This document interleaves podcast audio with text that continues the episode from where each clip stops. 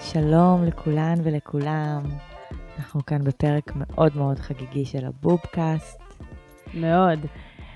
המקום שאנחנו מדברות עם נשים מעוררות השראה, והיום אישה שמעוררת בנו המון השראה, כאן תמר גורן. ואביגיל קוברי. אז אה, כמו שאתם יודעים, פודקאסט שלנו שאנחנו מדברות עם נשים מכמה שיותר תחומים, שבא לנו לשתף אתכן למה הן עושות לנו את זה ומה נוכל ללמוד מהם. זה גם ממש הזדמנות טובה להגיד שמי שאוהבת, אוהב את הפרקים, אנחנו מזמינים לחלוק, לשתף. זאת דרך אגב הדרך שהגענו לאורחת uh, שלנו כאן, שחברה המליצה לי, ואז אני המלצתי לאביגיל, נכון? לגמרי. Um, טוב, אז um, בלי הקדמות נוספות, נציג את uh, יהודית כץ. שלום. שלום יהודית. שהזמנו אותה לפרק חגיגי לכבוד ראש השנה. אמ, ובאמת אה, נתחיל מאיזשהו שיתוף שאלמנט נורא בולט ומשותף בחברות של אביגיל ושלי, הוא שאנחנו מתמודדות בצורה יומיומית עם אתגרים רגשיים משותפים, אנחנו אוהבות לחלוק אותם. יש לנו תכונות חיוביות דומות, כמו דרבון עצמי ומשמעת ועשייה ושאפתנות. אבל מצד שני, אנחנו גם מתמודדות עם לא מעט חרדות ועצבות, ועוד כל מיני קולות uh, מרושעים שמצליחים להשתלט עלינו ולנהל לנו את המצב רוח, ולעיתים גם ממש פוגעות לנו בהחלטות חשובות ובפעולות שלנו. אז זאת הסיבה העיקרית שהאורחת. שיהודית, כשהיא כאן, כבר הצגתי אותה. אבל אנחנו נגיד גם שאנחנו פה מתארחות אנחנו, אצלה. אנחנו מתארחות אצלה, מיד, כן. אמ, אז זאת הסיבה העיקרית שהאורחת שלנו, שבעצם מארחת אותנו היום, הגענו אליה, היא אישה שהשפיעה עלינו מאוד מהרגע שהתחלנו להאזין לפודקאסט שלה, אה, ובכלל, לעקוב אחרי הפעילות שלה. אז אה, יהודית כץ, אנחנו. נספר. מי שלא מכיר, למרות שכאילו, מי לא מכיר אותך, הגזמת. בעולמנו שלנו, את יזמית, יועצת ומרצה המתמחה בפסיכולוגיה חיובית. יהודית מלווה אנשים באופן אישי, היא מדריכה קבוצות, מייעצת לארגונים ומרצה בפני קהלים מגוונים. היא כותבת בעיתון הארץ, שם היא מנגישה כלים ומחקרים לקהל הרחב. ויש לה כמובן את הפודקאסט, שם אנחנו הכרנו אותה, חושבים טוב, שהוא אחד הפודקאסטים המושמעים בארץ, כמעט שלושה, שלוש מיליון הורדות. איך אומרים? לא משנה. שם היא מארחת כל פרק מומחה אחר, מומחית אחרת, אה, שקשור בצורה כזו או אחרת לפסיכולוגיה חיובית, כדי שאנשים יוכלו לחיות טוב יותר. השנה היא גם הוציאה לאור את הספר הראשון שלה, שנקרא חושבים טוב, להעז לחיות את החיים המתאימים לך או לך, והוא מכר מעל 25 אלף עותקים, אם כבר אנחנו במספרים. התכנים של יהודית בפודקאסט ובכלל חשפו אותנו לעולם שאפשר לדבר עם כל הקולות הלא נעימים האלה שנמצאים בראש, ולהתמודד איתם בעזרת כלים פרקטיים, לא סתם דיבורים באוויר, זה מה שממש מיוחד אצלך. וואי, תודה. הבנו שאנחנו לא לבד, וגם למדנו למה המוח שלנו מתנהג איך שהוא מתנהג, שבכלל הידע הזה זה גם נחמה בפני עצמה. אז לכבוד השנה החדשה אנחנו מאוד מתרגשות אה, לדבר עם יהודית על כל הדברים האלה. אה, להציע לכן ולכם כלים פרקטיים שמאוד עזרו לנו, אה, לקחת אותם כחברים אולי לשנה החדשה הזאת. וזהו, אולי נצא מכאן כל אחד עם איזה הרגל קטן וחיובי. יהודית, מה נשמע? תודה על ההזמנה, איזה מפרגנות אתן, תודה. אתן אה, נראות מה זה מנוסות, יש לכם כזה קול רדיופוני. למדנו from the best. מה קורה? איך את אה, מרגישה? טוב, אני, אני מרגישה טוב בגדול, ובקטן אה, יש קצת כזה צרות של, אה, נראה לי, הורים בשנת 2021, אנחנו כבר. כזה מעבר דירה, אין מסגרות, גני, אבל בגדול, בגדול צרות טובות, הייתי טובות. אומרת. וואי, שמענו שיש מעבר גדול, תכף עוד כמה שבועות. לגמרי, מהכפר אל העיר. ממש. שזה מעבר ממש לא צפוי, אה, כאילו מאוד אה, מיוחד. לעבור כן, מהכפר אנשים מאוד אל העיר. מופתעים. תמיד אומרים, מה זה, לא אמור זה לא להיות יושב ההפך? להם בקופסאות, זה לא לא אמור יושב. להיות ההפך? אז אה, כנראה שאני אוהבת לעשות דברים ההפך, אני יודעת. מגניב. אז אפרופו לעשות דברים ההפך, אה, למי שלא מכיר אותך, אה, איך הגעת, אנחנו, את מתעסקת בעיקר בפסיכולוגיה חיובית, כמה פודקאסט. אה, איך הגעת לזה? איך הגעת להתעסק בתחום הזה? איך החיים גלגלו אותך אליו? או-אה, אתן אתן רוצות את כל הסיפור? איך שבא לך לספר אותו ב- בראשי פרקים? סבבה. אה, אז האמת היא שזה היה מין כמה עולמות שחייתי בהם שהתנקזו יחד לאיזושהי מטרה משותפת.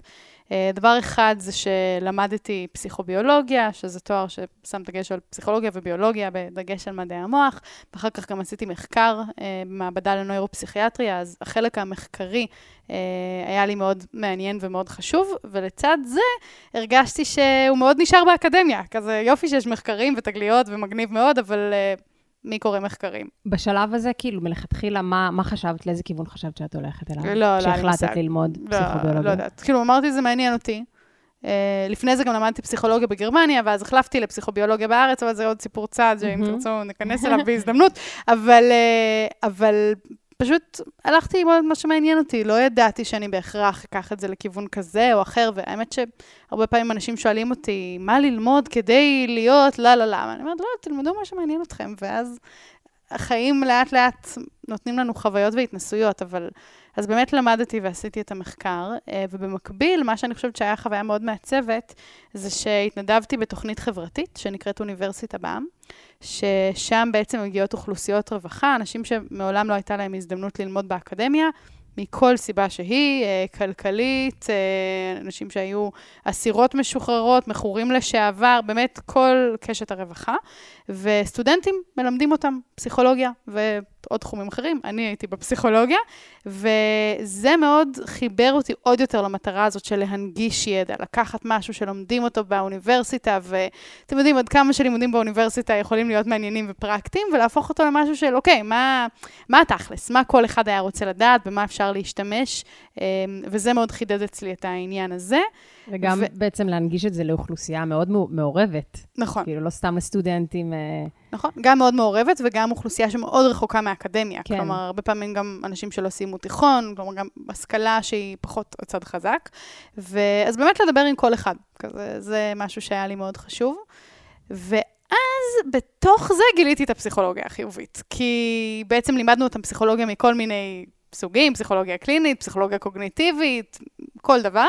ואז היה שיעור אחד על פסיכולוגיה חיובית שאמרתי שאני אבנה אותו, והתחלתי לבנות שיעור של שעה וחצי לאנשים שאין להם מושג, ומצאתי את עצמי נשאבת וקוראת עשרות ספרים, וצוללת למחקרים, ולא הצלחתי להוריד את הידיים מהדבר הזה, וככה זה התחיל בעצם.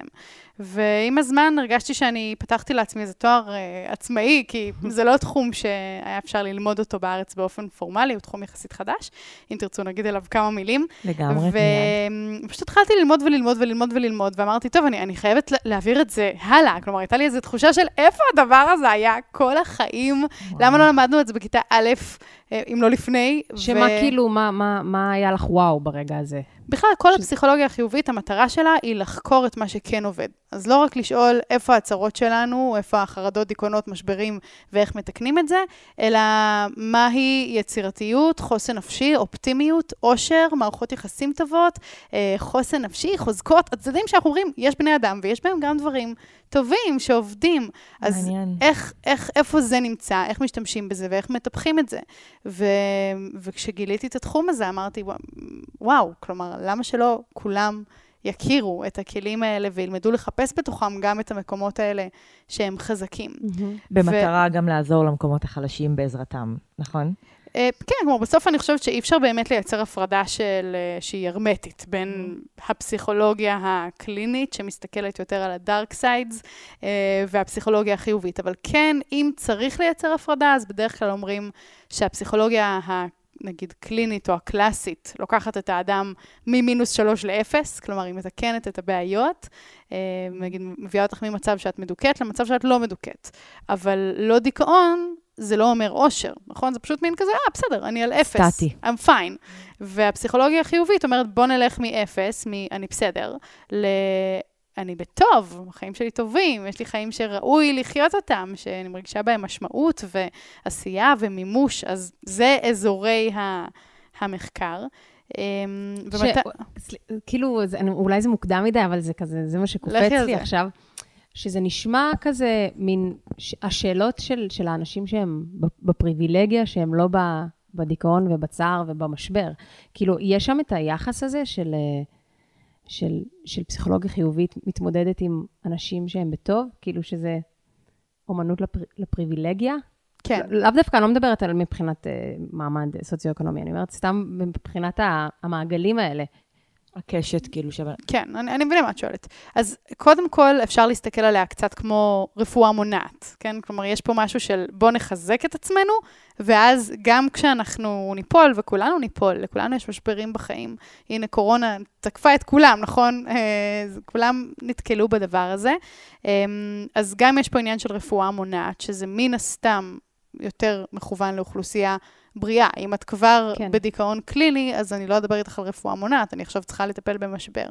אה, אז אפשר להגיד שקהל היעד המקורי של הפסיכולוגיה החיובית, אה, הם אנשים שבסך הכל הם בסדר, כן? לא אומר שהחיים שלהם מושלמים, אבל לא עכשיו, אה, אנחנו לא ניקח את הפסיכולוגיה החיובית לתוך מחלקות האשפוז הפסיכיאטרי כבסיס, כן? כן. אחר כך המשיכו לחקור וראו שיש המון התערבויות בתוך הפסיכולוגיה החיובית, שהן גם מועילות לאנשים שהם נגיד בדיכאון או בחרדה, אבל צריך, זה כבר דורש... דורש מן הסתם גם לבוא עם ידע קליני, אם את רוצה כן. ליישם כן. את זה עם אוכלוסייה קלינית. אבל זה נכון שבמקור הפסיכולוגיה החיובית פונה לאוכלוסייה שהיא בריאה. Mm-hmm. עכשיו, זה לא אומר אוכלוסייה נטולת בעיות, כן? כן? גם אנשים בריאים יש להם חרדה וקצת דיכאונות מדי פעם, כלומר זה בסדר, אבל mm-hmm. בגדול פונים לאוכלוסייה בריאה. כן, וגם נראה לי גם, זה, זה נשמע לי שכזה, זה ה... אמ, הזווית שלך, שאת אומרת, אוקיי, אנחנו כביכול כולם בסדר, אבל מה זה הבסדר הזה? כאילו, אולי הוא בכלל לא, אחלה, אולי אפשר הרבה יותר מזה. נכון. אנחנו סתם מסתפקים בזה של, אה, אנחנו לא בדיכאון, אז הכל... אבל את... החיים קורים, הם מתפקדים. כן. כן. Mm-hmm. נכון.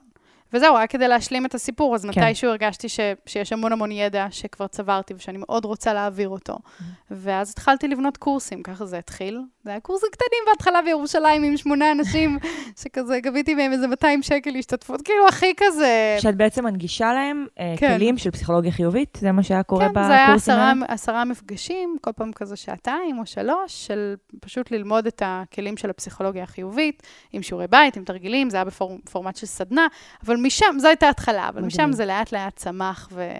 אה, הגיע לעוד סוגים של פעילות ועוד אוכלוסיות והרצאות, ספר, פודקאסט, טיפולים, זה ממש השתנה עם הזמן. מדהים. אז אה, טוב, אני, אני אשתף משהו ו- ואני אגיע דרכו למשהו ש- שרציתי להגיד לך. אה, שרצינו לשאול אותך, שרצינו לדבר עליו באופן יותר רחב. אז אני, כשהייתי מגיל ממש ממש קטן, לא יכולתי לישון מחוץ לבית. היה לי ממש עניין של הייתי אה, אה, חוזרת הביתה מכל טיול שנתי או מכל טיול של הצופים, כאילו יוצאת, נהנית, שמחה. אה, בערב מתקשרת לי, כאילו משהו, אני מרגישה שמשהו תוקף אותי, אני לא באמת יודעת להסביר מה זה. אה, ואני מתקשרת להורים שלי, והם מנסים לשכנע אותי להישאר, ואני ואני משכנעת אותם שהם צריכים לבוא לקחת אותי, והם מגיעים לקחת אותי, ולופ של, של כל הילדות, שנכנס לי גם לתוך הנעורים, של אכזבה מאוד מאוד קשה מאיזשהו משהו שאני לא יודעת איך לקרוא לו, וכאילו אין לו שם ואף אחד לא מדבר עליו, וגם אה, הוא מייצר איזשהו כזה משהו מוזר מול החברים שלי, כי אני נורא מגניבה ומצחיקה, אבל בטיול שנתי אני פתאום ילדה קטנה וצריכה לחזור הביתה, זה משהו שנורא נתקע לי. אה, והדבר הזה ליווה אותי המון המון המון שנים. יצאתי בגללו גם מהצבא, ולא ידעתי להגיד שזה חרדה, לא ידעתי להגיד בכלל מה זה. ואני חושבת שהיו לי שני רגעים מאוד uh, מכוננים בהתמודדות עם הדבר הזה, שהדבר הראשון הוא שיש את זה לעוד אנשים, לא ספציפית את זה, אבל שאני זוכרת שפעם ראשונה נתקלתי במונח הומסיק. אז אמרתי, וואו, זה ממש. זה ממש מה שיש לי.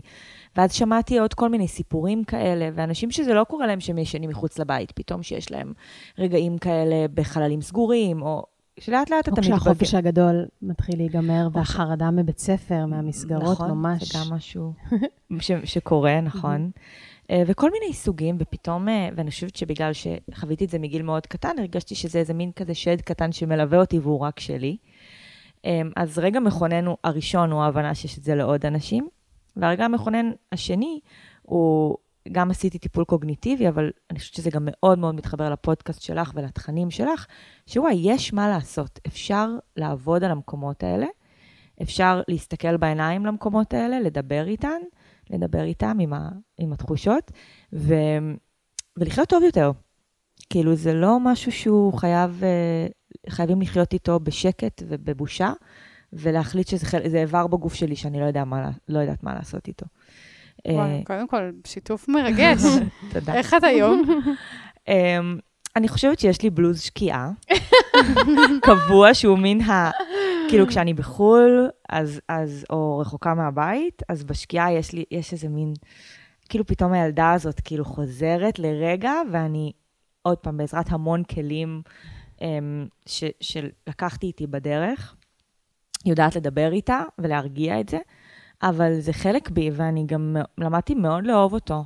הוא, הוא מאוד מיוחד בעיניי, אני חושבת שזה, כי יש לזה בהקשר של חוזקות, שתכף נדבר, שזה מאוד קשור לרגישות, וכאילו שהתכונה הזאת בי היא משהו שאני כבר למדתי לאהוב, כי אני רואה אותה במקומות אחרים שהם חיוביים. אז היום אני טוב, אני, אני יכולה לישון מחוץ לבית, ואני יכולה, כאילו, ואני מרגישה מאוד חופשייה, אבל, אבל זה כאילו חלק מה-DNA שלי, וזה סבבה. זה אחלה. כאילו, זה, זה כיף לי לכתוב על זה, נגיד, לצורך העניין.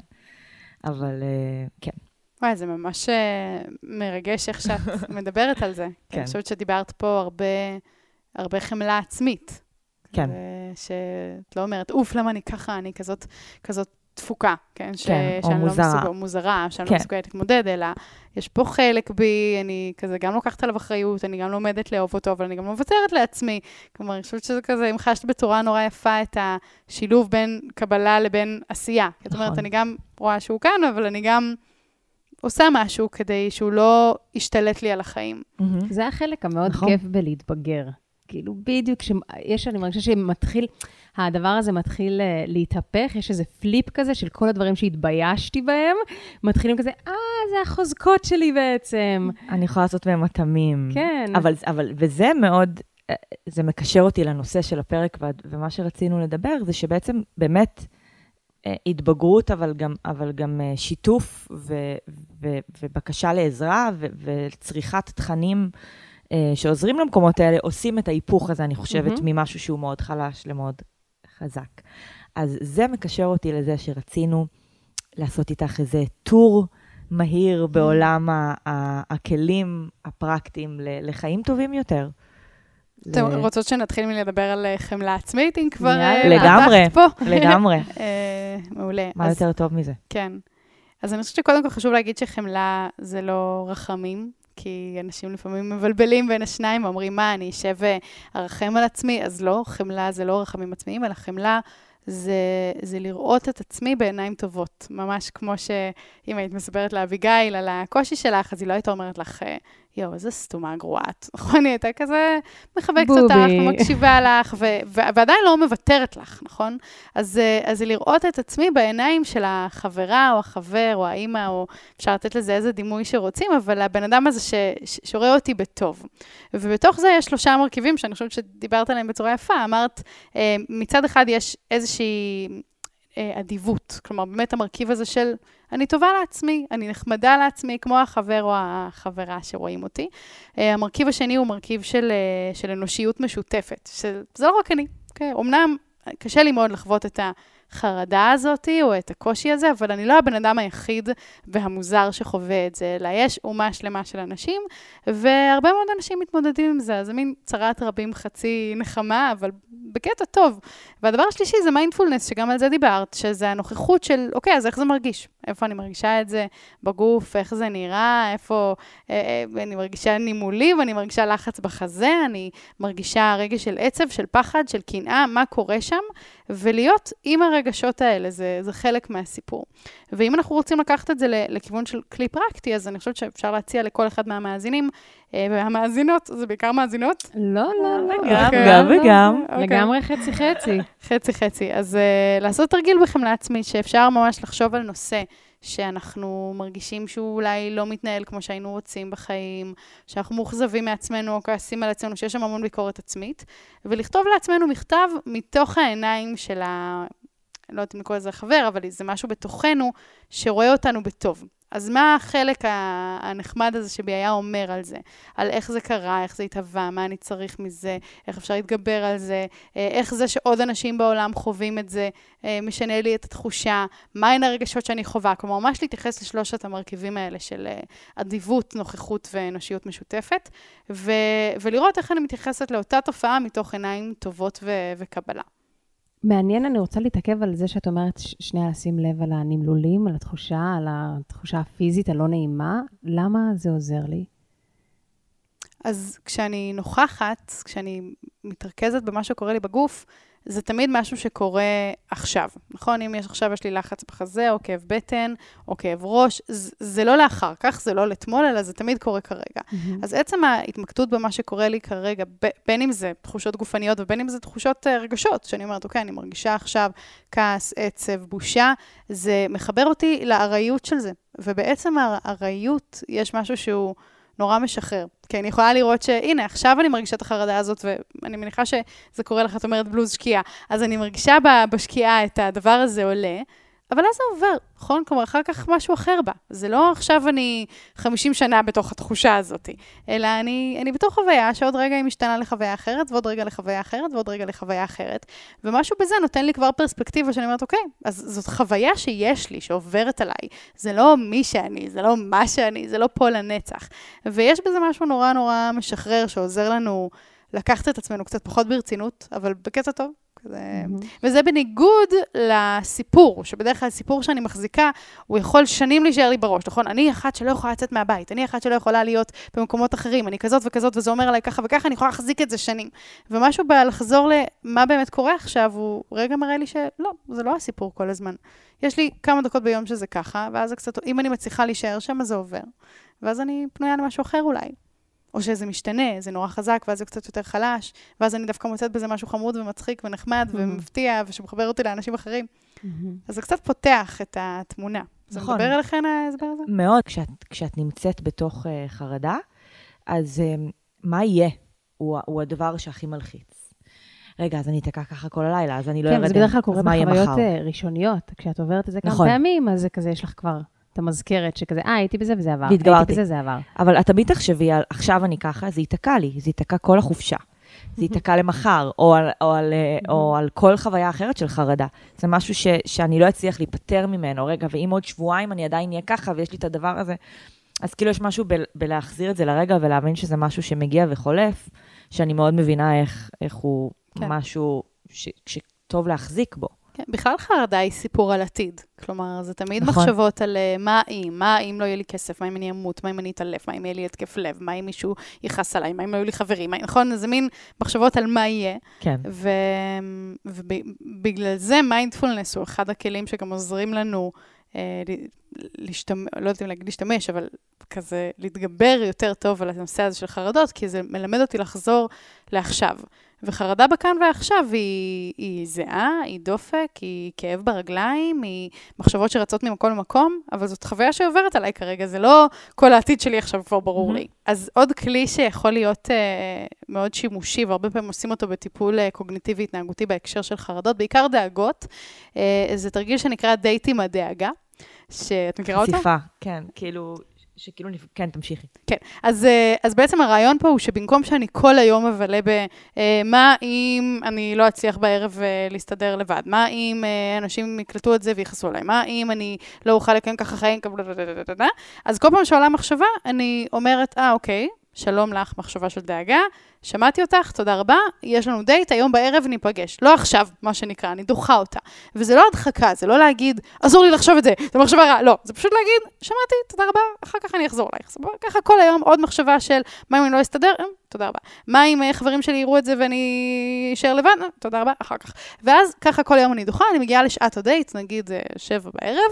מחכה, ו... מחכה. מחכה. ובשבע בערב אני מתייצבת לדייט, אני לא מבריזה ממנו, ואני כותבת את הכל. אני כותבת את כל הדאגות שכל היום דחיתי, ואני לוקחת אותן ממש לקצה, לקטסטרופה. כלומר, לא כזה ממתנת את זה, אלא באמת החששות הכי גדולים שהיו לי, ברמה של אה, אני אלך ואתעלף שם באמצע, ואנשים יצחקו עליי, ולא יהיו לי חברים, והכל, הכל, הכל עד הסוף. וכותבים את כל מה שמרגישים. אה, אני מרגישה חרדה, אני מרגישה כעס, אני מרגישה בושה, אני מרגישה פחד, אני מרגישה לחץ, כל מה שעולה, כותבת. כל המחשבות שיש לי, נגיד מחשבות כמו, אה, אוי, הדאגות האלה הורגות אותי, אני לא יכולה לשאת את זה. אה, אני אשתגע בסוף, עוד קצת ואני אמות, הכל, אני כותבת הכל, הכל, הכל, ואני מסיימת את הדייט בזמן שאני מחליטה, אם זה דייט של שעה, חצי שעה, עשר דקות, כל אחד יבחר את משך הדייט. עכשיו התרגיל הזה נותן לי כמה דברים. הוא נותן לי קודם כל את זה ש... במהלך היום אני משוחררת. אני לא כל היום צריכה לדאוג, אני יכולה רק לדחות את זה לאחר כך ולהתעסק בזה עשר דקות מרוכזות. זה יתרון אחד שהוא מאוד גדול. והיתרון השני זה שבזמן שאני עושה את התרגיל, אז רמת החרדה מן הסתם תעלה, זה יהיה מאוד מציף, ואני אראה שאני יכולה לשאת את זה. אוקיי? שהנה, אני מרגישה חרדה, זה עולה, אחר כך זה יורד, נשארתי חיה, אני פה, נושמת, ואני יכולה להמשיך בחיי. וגם בזה יש ערך מאוד גדול של מסוגלות, של אני יכולה לשאת רגשות כאלה ולהמשיך הלאה. כי הרבה פעמים הפחד האמיתי בחרדה הוא החרדה מהחרדה. כלומר, זה אפילו לא הדבר עצמו, אלא מה יקרה אם אני שוב ארגיש חרדה. ואז זה מטפל בעניין הזה של הנה הרגשת חרדה, ושרדת, והמשכת בחייך. אז uh, דייט עם הדאגה. גם אולי זה כזה כמו, כמו שכל דדליין עושה לך, וזמן מוגבל, שאת נהיית כזה יותר יעילה עם החרדה, והדאגה בשעה הזאת, ואז משהו שם כזה... יאללה, בואי, מה? כן, כזה, אוקיי, אני ממש... אוקיי, אוקיי, אוקיי, סיימנו, יאללה, ביי. נכון. האמת שזה גם יפה מה שאת אומרת. את אומרת, בעצם יש פה גם את הבחירה אה, מתי להרגיש את זה. כלומר, הנה, אני יכולה עכשיו לבחור להיכנס לחרדה, ו- ולהיות זו שמושכת את החוטים.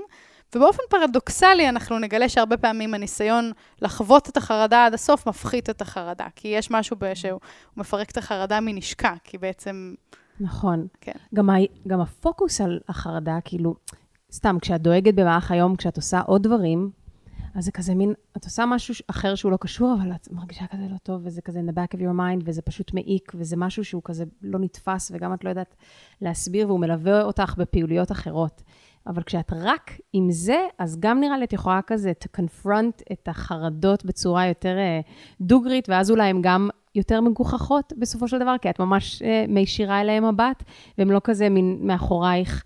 אה, מעורפלות תוך mm-hmm. כדי משהו אחר. אתם מבינות מה אני אומרת? כן, דיאלוג. לגמרי. זה גם באמת מה שקורה הרבה פעמים בתרגיל הזה, שזה הופך להיות קצת מצחיק. כן. כי כל כך הגזמתי שאני קוראת, אני קוראת את זה עכשיו על הדף, כן? כן? ואני אומרת, מה את כאילו... כן, בואי נשמע אותך, כן. אוקיי, מה כן, יש לך? כן, את קוראת משפטים כזה כמו, אני אמות לבד עכשיו כן. מרוב שאני סובלת. את כזה, אוקיי, הסיכוי שזה יקרה הוא פחות כאילו רלוונטי. כן, וזה שונה כשזה בא ממך מאשר שמישהו מהצד אומר לך, את יודעת, הסיכוי סטטיסטית שתמותי בטיול שנתי, כי נכון.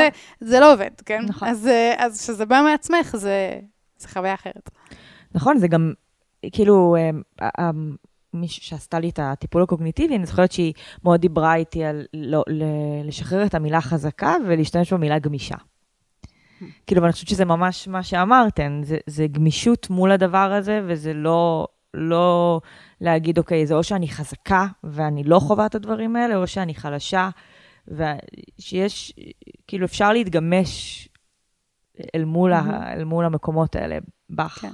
וזה באמת האומץ האמיתי. נכון, זה, זה, זה מדהים. כאילו, זה, אני חושבת שזו תחושה, כאילו, כל מי ש, שמתמודד עם איזשהו קושי ומצליח לעשות איזושהי קפיצה מעליו, כמה שזה נשמע קלישאת הקלישאות, זה מאוד מחזק. האמת, עכשיו שאני חושבת על זה, על גמישות, ואפרופו גם החמלה העצמית, וכאילו מצד אחד יש את זה שאנחנו צריכות לזכור שזה, שזה לאו דווקא הסיפור שלי, הסיפור שלי יכול להשתנות, ויש מצד שני גם קצת uh, קבלה עצמית, כאילו להכיר את עצמך. ואני אישית uh, פרנואידית בטירוף, כאילו מרעשים, מפיגועים, מאנסים, מרוצחים, ממש, ואני גם מאוד אוהבת לטייל. ואני עושה קמפינג. ואני כל פעם כשאני יוצאת לקמפינג עם חברות, אז כאילו יש לי בראש של כזה מגניב, נזרק איפשהו באיזשהו חור, ואחלה, ונעשה מסלול וזה וזה, ואני קולטת בשנים האחרונות שאני מגיעה לרגע הזה, ואני מפחדת. כאילו, אני כבר לא מרגישה בנוח עם איפה שמצאנו אה, אה, לשים את האוהל, אנחנו לבד באיזה מסלול ואני מתחילה כזה לפחד. וכל פעם אני, כאילו, יש לי את הדימוי בראש של עצמי, של זאתי שאוהבת לטייל ולהיזרק ולא מפחדת וג'אדאית וזה, וכל פעם אני קולטת שזה לא, לא המציאות. ופעם אחרונה שזה קרה, וממש לא ישנתי כל הלילה. זה היה כל הלילה, וחברה טובה לידי באוהל, היא כל שניה מתעוררת, קולטת שאני ערה, והיא כזה, זה האלים, זה האלים, זה הרשרוש, זה הרוח, זה זה. וכאילו סיימתי את הטיול במין אכזבה כזאת של, אין, זה, את לא, את לא יכולה לתכנן ככה טיולים. פעם הבאה, כאילו, תהיי מציאותית עם עצמך, תקבעי לישון בחאן. עם שומר. כאילו, אין מה לעשות. אה, יש לך פנטזיה שאת יכולה להיות into the wild, זה לא המציאות. ותהיי, ולפני כמה ימים הלכתי עם חברים לראות את הכוכבים, היה את המטר המטאורים בדרום, והם אמרו כזה, יאללה, בוא נמצא איזה חור זה, וכזה באתי לזרום איתם, ואני כזה, שמעו, אה, אני פרנואידית, בוא נמצא מקום שיהיו שם אנשים.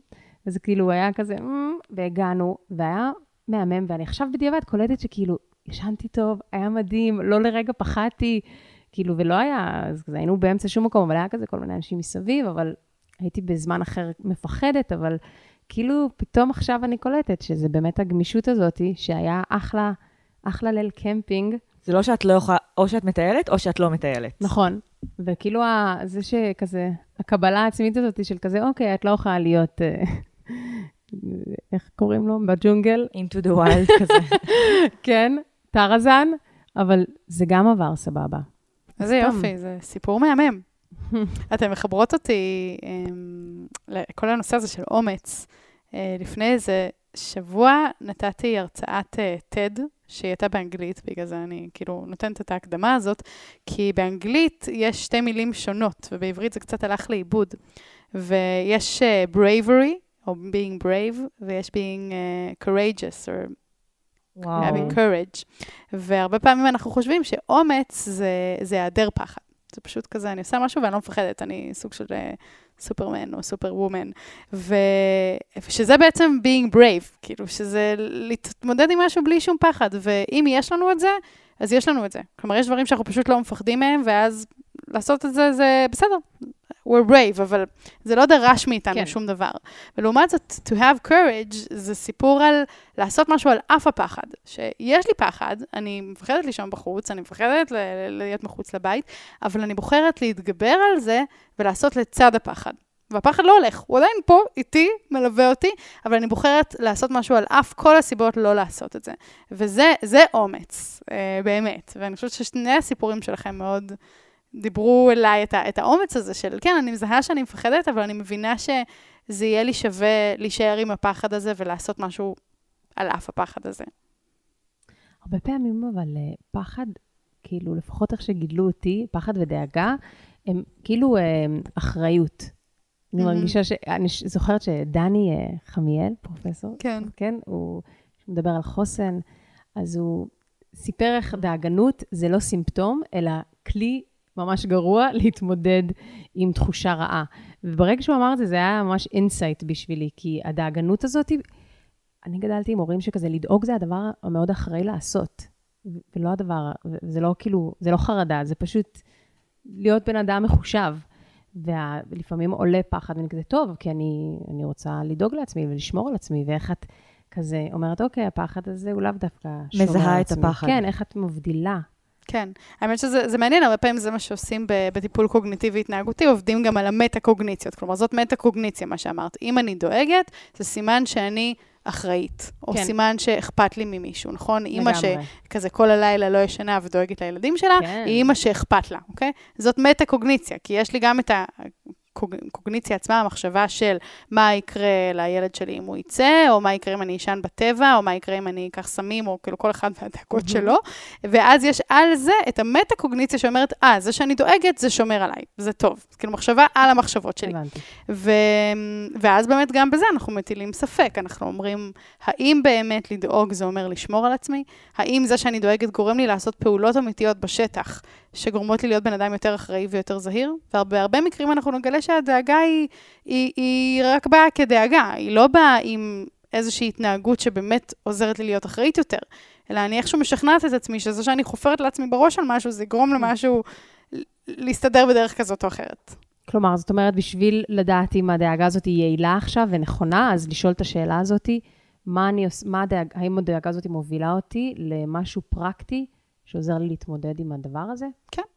וגם הפעולה, אנחנו צריכים לשאול אם היא בסדר, כן? כי נתנו פה דוגמאות על פעולות, נגיד, אה, כמו שאמרת, שביקשת שיבואו לקחת אותך מהטיול השנתי.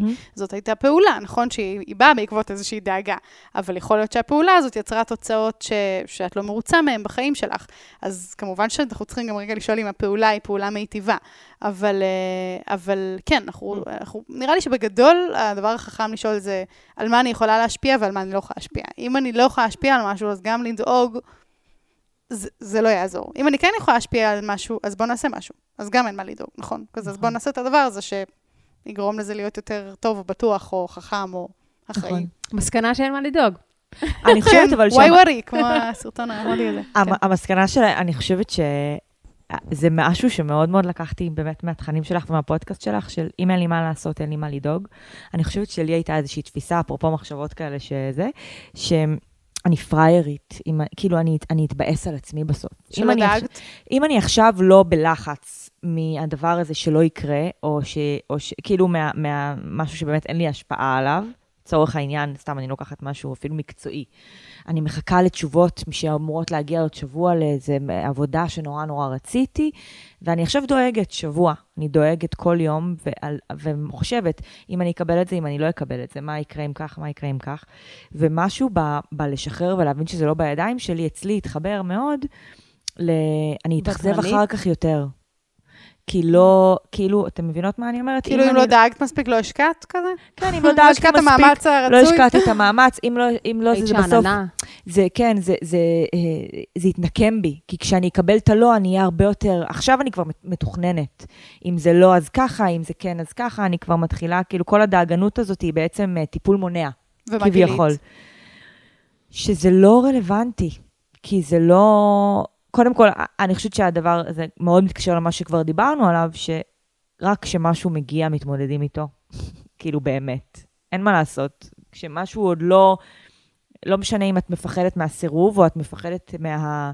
אמ, מהטיול הזה, או הרבה פעמים אני יכולה למצוא את עצמי מפחדת, ואני מ... מ וואי, עוד יומיים אני צריכה לנהוג לבד ל... לחיפה, בפקקים, וואי, איזה פחד, כאילו מדברים כאלה, ו... ואני חושבת שבסוף, הרגע שאתה עושה משהו, הרגע שאתה מתמודד איתו, לא לפני, אולי אחרי, אבל אני חושבת שזה איזושהי תשובה לדבר הזה, לדאגנות הזאת.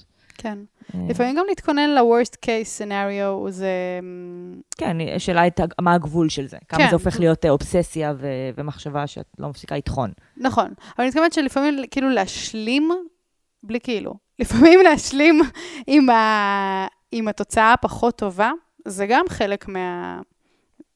מההכנה. כלומר, הלכת לראיון עבודה נגיד, ויש סיכוי שלא תתקבלי, כן? את יודעת, זה תרחיש סביר. אז ללמוד להיות בסדר עם זה שאני אולי לא אתקבל, זה לא בקטע של דאגות, מה אם אני לא אתקבל, מה אם אני לא אתקבל, אלא אני מאמנת את עצמי להיות בסדר עם זה שאני אולי לא אתקבל. איזשהו דמיון מודרך כזה. מה כן. יקרה ברגע הזה שאני... לא אקבל. איך אני ארגיש? מה זה... אוקיי. אני חושבת שאם לסכם את הנושא של חרדה, אז כן. כן. בסוף אה, הרבה מהסיפור על חרדה הוא סיפור של האם אני אהיה מסוגלת לשאת X. כן, האם אני אהיה מסוגלת לשאת לגמרי. אה, דחייה, האם אני אהיה מסוגלת לשאת פציעה, האם אני אהיה מסוגלת לצאת, אה, לשאת כישלון. אה, ו, ואני חושבת שהרבה מהעבודה זה לנסות לשנות את התקליט ל... זה לא יהיה נעים, לפעמים זה אפילו יהיה חרא, כן? זה יהיה משבר, אבל אני אהיה מסוגלת לשאת את זה.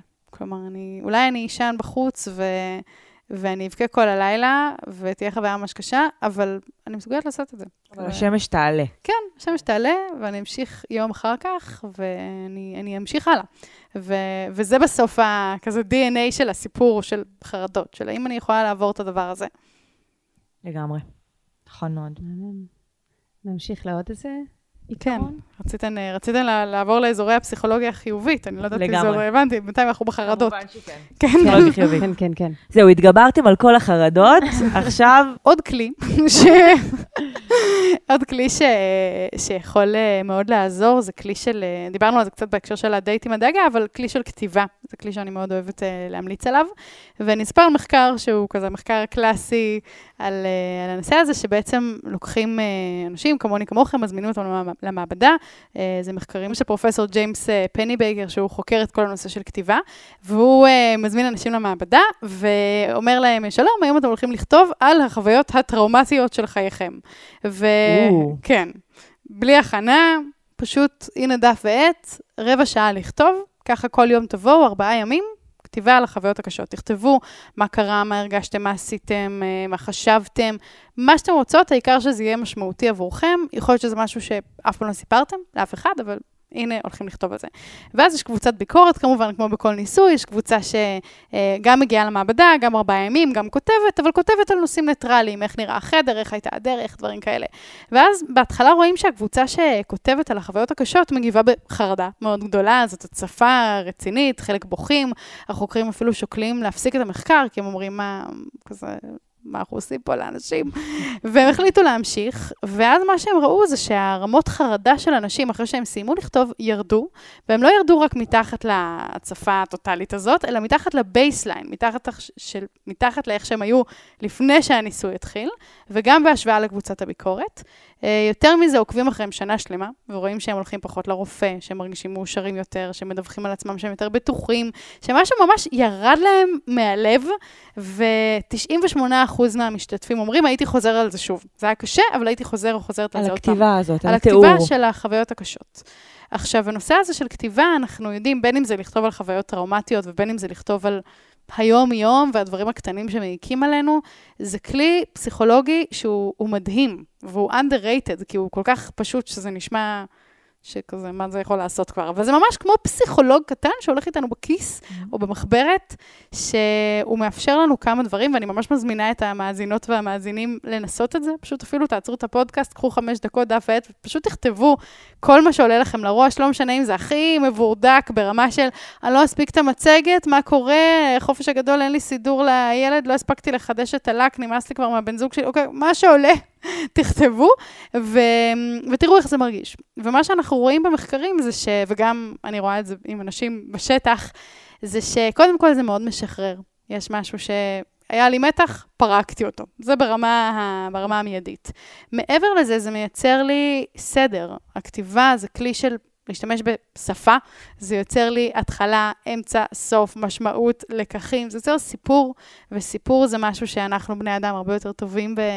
להתמודד איתו ולעכל אותו, ואם נחשוב על טיפול פסיכולוגי, אז זה הרבה פעמים מה שעושים שם, נכון? יוצרים סיפור, יוצרים נרטיב לחיים דמרי. שלנו, אז לכתוב גם יוצר נרטיב שהרבה יותר קל לי להתמודד איתו.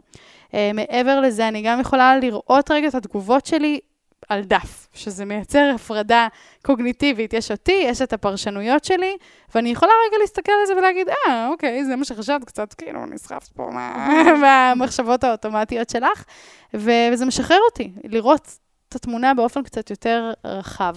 אז אה, זה כמה יתרונות של אה, כתיבה, יש עוד הרבה, אבל זה כלי שממש הייתי שמחה שיותר אנשים uh, יתרגלו. אפשר לבחור זמן קבוע, נגיד uh, כל בוקר איך שאני קמה, או רגע לפני שאני הולכת לישון, או אפילו איך שאני חוזרת הביתה מהעבודה, כזה כל זמן שהוא יעזור לזה להיות הרגל. ופשוט זמן לעצמי לפרוק את הכל, הדף סופג הכל, אפשר להגיד הכל, בלי לחשוב מה יגידו עליי, איך זה יישמע, איך זה ייראה. אני יכולה להיות אני לגמרי, ו... ופשוט להוציא את זה החוצה, להבין את עצמי יותר טוב. וואו, זה ממש אה, אני בטוחה שזה מה שאת הולכת להגיד פשוט, על, על דרך האומן. אה, כן, גם, לא... לא... שאת מכירה, יהודית, את דרך האומן, את הספר? כן, לגמרי. אז היא אישה מציעה דפי בוקר, דפי נכון? בוקר. Mm-hmm. כן. אז סתם זה, אה, אביגיל אה, מתמידה יותר, אני פחות, כי um, הרבה פעמים מה שקורה זה ש... אתה יודע, זה שאני uh, מתחילה, אנחנו מתחילות משהו ביחד, אני עושה אותו יומיים ואת עושה אותו, נכון? אני התחלתי אחרייך, בזכותך. את, את התחלת אחריי בזכותי, אני כבר מזמן לא יודעת איפה הספר, ואת כאילו עוד שנייה מסיימת אותו, אבל בסדר. אבל הדפי פוקר... נכון, אבל בהקשר הזה, כי הנה, את אומרת אה, דרך האמן, ובאתי להגיד שכאילו נכון. לתמר ולי זה מין, כתיבה זה דבר נורא מובן מאליו, כי זה, אנחנו עוסקות בזה במקצוע שלנו. תמר כותבת תסריטים, ואני כותבת שירים, וזה כאילו נורא obvious. ואני חושבת שה... הבעיה כאילו זה שאני אני מכירה הרבה אנשים שהם כאילו בהגדרה לא אמנים, לא כותבים, לא זה, והם חושבים שזה בכלל לא נחלתם. שכזה, רגע, אני לא בן אדם כותב, מה, מה הקשר? אני צריך לדעת קצת איך לכתוב, וזה... ואיכשהו לגרום לאנשים האלה להרגיש שזה כאילו ש... שלהם כמו שזה... כן. את יודעת, העברתי פעם סדנה אה, באיזושהי חברת הייטק עם חבר'ה שהם כותבים במקצוע שלהם, אה, כותבים תוכן מקצועי לאתר הזה שהם אה, אחראים עליו, ו, ו, והם גם כותבים. כן? Mm-hmm. כמו שאת אומרת, יש תסריטאים, יש אה, אנשים שכזה כותבים משוררים, וגם הם כותבים מסוג, כותבים תוכן. והם אמרו, זו חוויה אחרת לגמרי, זה לא אותה כתיבה. Mm-hmm. כן? אמנם זה כתיבה וזה כתיבה, אבל זה כמו, זה כמו יצורים כן. שונים לחלוטין.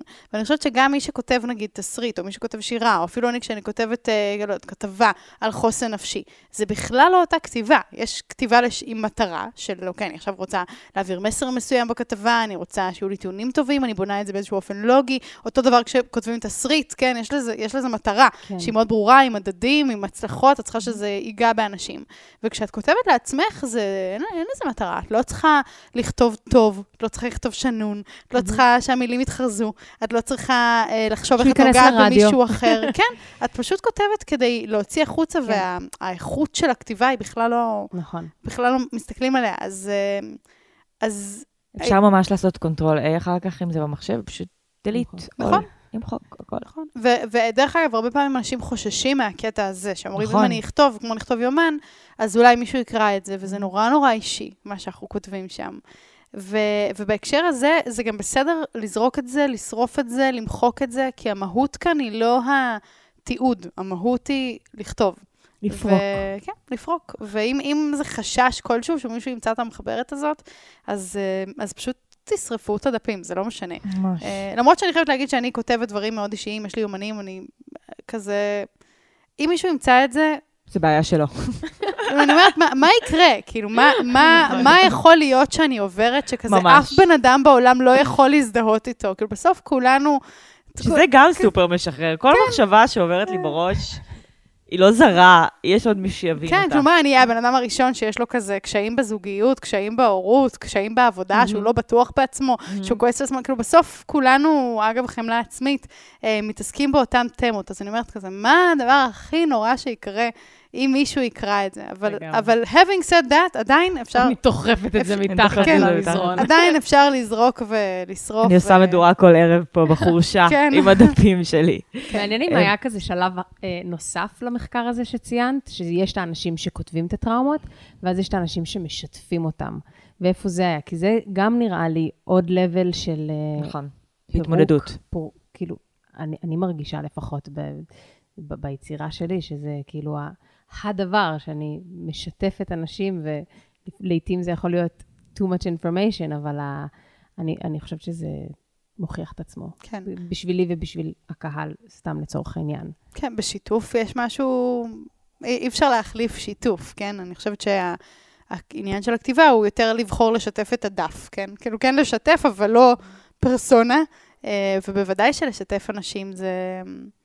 זו חוויה מטורפת, כי זה גם, זה שאותו דבר, פרקתי, הוצאתי, יצרתי סיפור, בדיוק כמו שדיברנו על טיפול, אבל יש גם את מה שקורה עם העולם בחזרה, שהרבה פעמים אנחנו מוצאות את, את האומץ לשתף, ואז אנחנו מגלות שאנחנו לא לבד, ושאנשים מאוד מזדהים עם זה ומתחברים עם זה, ומה שהייתי בטוחה שאני המוזרה היחידה, ממש כמו שאמרת שגילית שעוד אנשים חווים חרדה, אז, אז פתאום אנשים אומרים, אה, ah, וואי, תודה שאמרת את זה, כי זה גם מה שאני מרגישה. Mm-hmm. ואז גם עזרת למישהו אחר, אבל גם את מקבלת בחזרה את הכזה, כן, אנחנו גם ככה. כולנו אותו דבר באיזשהו אופן.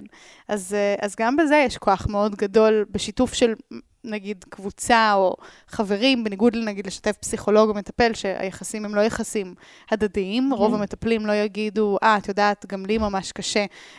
ואם כן, זה כזה, אני משלמת לך, כן. אתה מבזבז לי כמה דקות, המונה זז. כן, אז, אה, אז יש בזה ערך מאוד גדול, אגב, האנושיות המשותפת. ו... לגמרי. ו- וגם סתם בהקשר של הכתיבה, בא לי להגיד שגם לאנשים שהם כן יוצרים וכותבים, וכותבים, אמ, לפעמים אה, מתגלים, סתם, לא שאני, לא שצריך להפוך את הדבר הזה למשהו פרקטי, אבל לפעמים אני מסתכלת על דפים כאלה שאני מצליחה לכתוב, אני לא מתמידנית גדולה בכלום, אבל כשאני מצליחה לכתוב, את ה, את, את, לפרוק את מה שעל ליבי בבוקר, ופתאום יש שם איזה משפט שאני אומרת, וואו, זה משהו שאני רוצה לשתף עם העולם. זה מה שאני רוצה להכניס שדמות תגיד איפשהו. זה משפט שבא לי רגע למרקר, כי אני מרגישה שהוא, שמרוב שהייתי עכשיו חסרת פילטרים וחסרת מעצורים ולא חשבתי על מה יגידו עליי ומה יחשבו עליי, יצא לי איזשהו רגש או איזושהי מחשבה שאני רוצה לחלוק עם העולם. ו- וסתם, זה, אני לא יודעת אם זה קורה לך, אביגיל, שאת כותבת או יהודית, אבל שפתאום מתוך כל הסופר... אה, הדברים הכל כך אישיים, יוצאת איזה, יוצא אפילו איזושהי אמת שאני לא הצלחתי להגיד בקול רם, ופתאום שהיא על הדף, אז כן, אני רוצה שעוד אנשים ישמעו אותה, כי אני באמת מאמינה שעוד אנשים מרגישים את זה, ושזה יכול לעזור להם. אז גם זה כאילו מעניין ויכול לקרות. אני בדיוק בשלב של אה, דפי האמן, של אה, דרך האמן, כזה בשבוע שמונה או משהו. יואו. אחרי כזה שמונה שבועות שכל בוקר את צריכה לכתוב אה, זה וזה, והיא אומרת, תכתבי, שימי את זה בצד. עכשיו היא כתבה, אוקיי, עכשיו תקראו את כל מה שכתבתם. אני הייתי מזועזעת מהמשימה הזאת, היא כזה, כן, יהיה לכם משעמם, כן, אתם לא תאהבו, תבואו לזה בעיניים טובות, ותסתכלו על זה כמו איזה, אתם עכשיו מגלים אם יש איזו תלונה שחוזרת על עצמה, אם יש איזו חרדה מסוימת, אם יש כאילו איזה תמות חוזרות על עצמם, ועכשיו אתם, הרי אתם לא משקרים, כאילו זה, הדפי בוקר האלה יספרו לכם באמת מה שקורה פה. המחסום שלכם, היצירתי, לא משנה לצורך העניין, זה, זה האוריינטציה של הספר. כמו בפרק הזה של גרלס, ש... ש... הבחור קורא את היומן של הנה, והיא.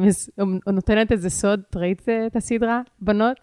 היא נותנת איזה סוד על חברה הטובה שלה, והחברה הטובה אומרת, כאילו, הנה סתם משקרת. הוא אומר לה, למה שהיא תשקר? זה היומן שלה, מי משקר ביומן שלו? נכון. כן, זה קטע טוב. גדול. מעולה. ואז אז- הוא מקריא על הבמה את היומן, את הפחד שלכולנו נכון. יש. אוי ואבוי. וואו.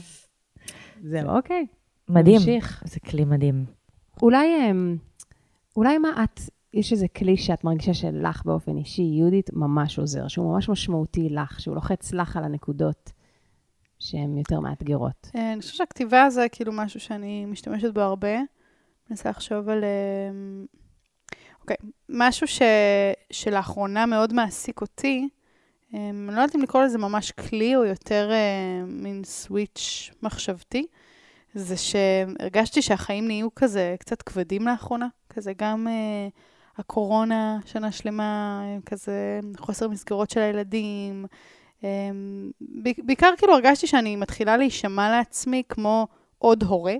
כזה, כאילו יש כזה משפטים שההורים אומרים, ותמיד הייתי כזה, מה הקטע שלהם? כאילו, מה, למה כל ההורים אומרים את אותם משפטים? כזה, את יודעת, על אוגוסט, שאוי, אוגוסט, כן. וזה, כאילו הייתי כזה, אני לא רוצה להישמע ככה.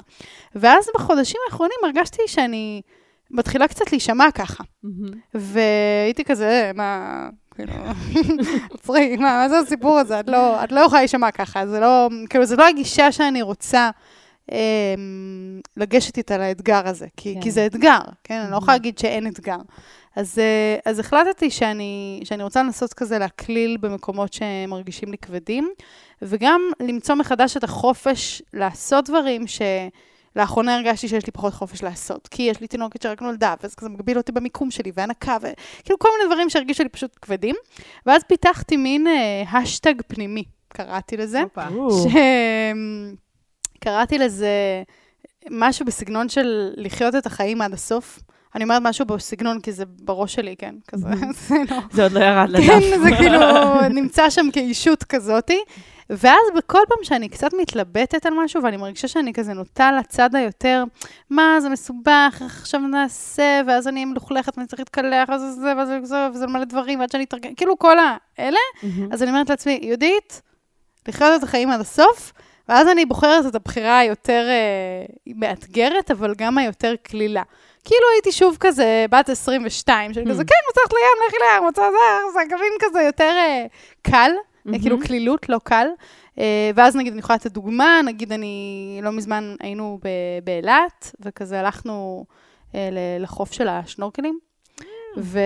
ובדיוק כזה החוף עמד להיסגר, וכאילו, לא, היה קשה להיכנס. כאילו, זה היה כזה מלא אופרציות לוגיסטיות, ואז נזכרתי לעצמי, יהודית, לחיות את החיים עד הסוף, יאללה, קפצתי בבגד ים, נכנסתי, עשיתי שנורקלים, אפילו שזה היה כזה רק לעשר דקות, ואז סגרו את החוף. הרגשתי שאני חיה את החיים עד הסוף. עכשיו אני בים, יש מלא דגים מהממים סביבי, ו... וזאת חוויה משחררת, ו... וכזה במים הקרים, ו... וזה הרגיש חי לעשות את זה. אז כל מיני כאלה, שאני אומרת... קטנים כאלה שיש כן. בכל יום. אז זה, זה משהו שאני לאחרונה מאוד מקפידה עליו. כזה אני מזכירה לעצמי, יאללה, תעשי את זה עד הסוף. קחי את הבחירה היותר קשה לך באותו רגע, אבל היותר חיה. אה, דווקא הדברים היומיומיים, לא כזה עכשיו, אה, את יודעת, לשבור שיא גינס, אלא... יש לך איזה דוגמה עם הילדים? של אוגוסט, של זה, כן, משהו כזה? כן, בחירה עם שהרג... ששמעת את עצמך מתלוננת כמו אחד ה... כן, נגיד אה, כל מיני סיטואציות של כזה להיות, להיות לבד עם שניהם, עם עוד חברים שבאים לילד הגדול, אז בעצם להיות נגיד עם שלושה ילדים, שזה משהו שהוא הוא, הוא קשה.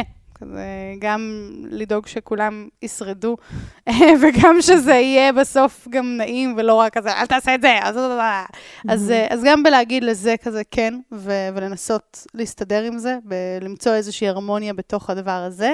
מה זה אומר סתם? מה זה אומר בפועל, כאילו, ברגע הזה? זה אומר בפועל שיש לך עכשיו, כאילו, שני ילדים שיודעים לזוז, אז הם רצים לכיוונים שונים, ויש סכנות, את יודעת, כאילו, יש... אה, לא יודעת, בריכה שהם יכולים אה, ליפול עליה, יש מכוניות, יש, את יודעת, סכנות בעולם. אה, יש תינוקת שכזה, עכשיו יש לה קשיים בלישון ולהירדם, אז זה עוד משהו שהיה, שכזה לא מזמן, מה זה לא מזמן? אתמול. אין לי חוויית זמן כבר, אתמול. לא ישנתי כל הלילה, כי כזה, יש לנו בדיוק קשיים עם השינה איתה, והבטחנו לבן הגדול שלנו שנלך לשביל התפוזים, שזה כזה פארק מגניב של ילדים.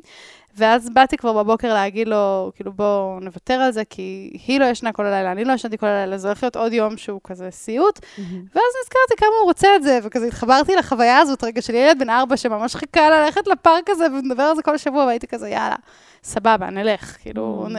נזרום עם הדבר הזה, והיה ממש כיף בסוף. כאילו, בסוף יוצא סבבה, כן? הרוב זה mm-hmm. הדאגות שלנו והמחשבות האלה של, כן. זה יהיה too much, אני לא אוכל, זה יהיה too much. כן, כן. אז, אה, אז, הבחירה להגיד, לא, אני, אסתדר עם זה, כזה. נראה לי שזה, אני לא יודעת אם זה כלי, אבל זה מין בחירה. זה מגניב. זה גם, זה גם מאוד בעיניי כן מתקשר לשנה המטורפת שאנחנו חיים בה, כי הכל הפך להיות כאילו פתאום להיכנס למים לעשר דקות. זה הדבר הכי מרגש בעולם, ואני אומרת את זה בקטע של... אמ, לא יודעת, זה מצחיק, כי גם לי יצא בקורונה כזה להיות עם שנורקלים באילת, וזה הפך, כאילו שאם לפני שנה היית אומרת לי, כאילו, לנסוע לחופשה באילת ולעשות שנורקלים, זה היה נשמע לי כאילו, בסדר, ניסע ליוון, או... אבל, אבל באמת, כאילו, צר... המקומות הקטנים האלה של לזרום ולראות את החיים כמו איזה, באמת מהעיניים של ילד בן ארבע קצת, ובמה שיהיה כיף, זה מאוד פשוט, אבל זה גם בעיניי, כאילו, זה מאוד מחיה. זה מאוד מוסיף, כאילו... לקחתי. כן. כן? התחברת? כן, כן, מאוד. זה גם, גם השבוע שהייתי כזה, מה, ניסע למטר מטאורים, היינו שבע שעות בפקקים, ידענו אה, שיהיה טירוף, כל המדינה נסעה לשם. אני כזה, מה, בשביל אני כאילו פחות מהאלה שנוסעים בשביל כזה לראות משהו ולחזור, אבל גם כאילו מהרגע שאת באוטו, זה כבר הטיול הכיף. וגם לחוות את השמיים, שטופי כוכבים כמו שאת בחיים לא רואה אותם בדרך כלל, זה היה ערב אה, מדהים. זה היה שווה את זה. זה היה כזה, די להתלונן, טוב, יהיה לך צפוף באוטו, שטויות. זה קצת כזה להיות תייר ביום-יום. כן, אני מרגישה. נכון. זה כזה להיות כזה תייר בעולם.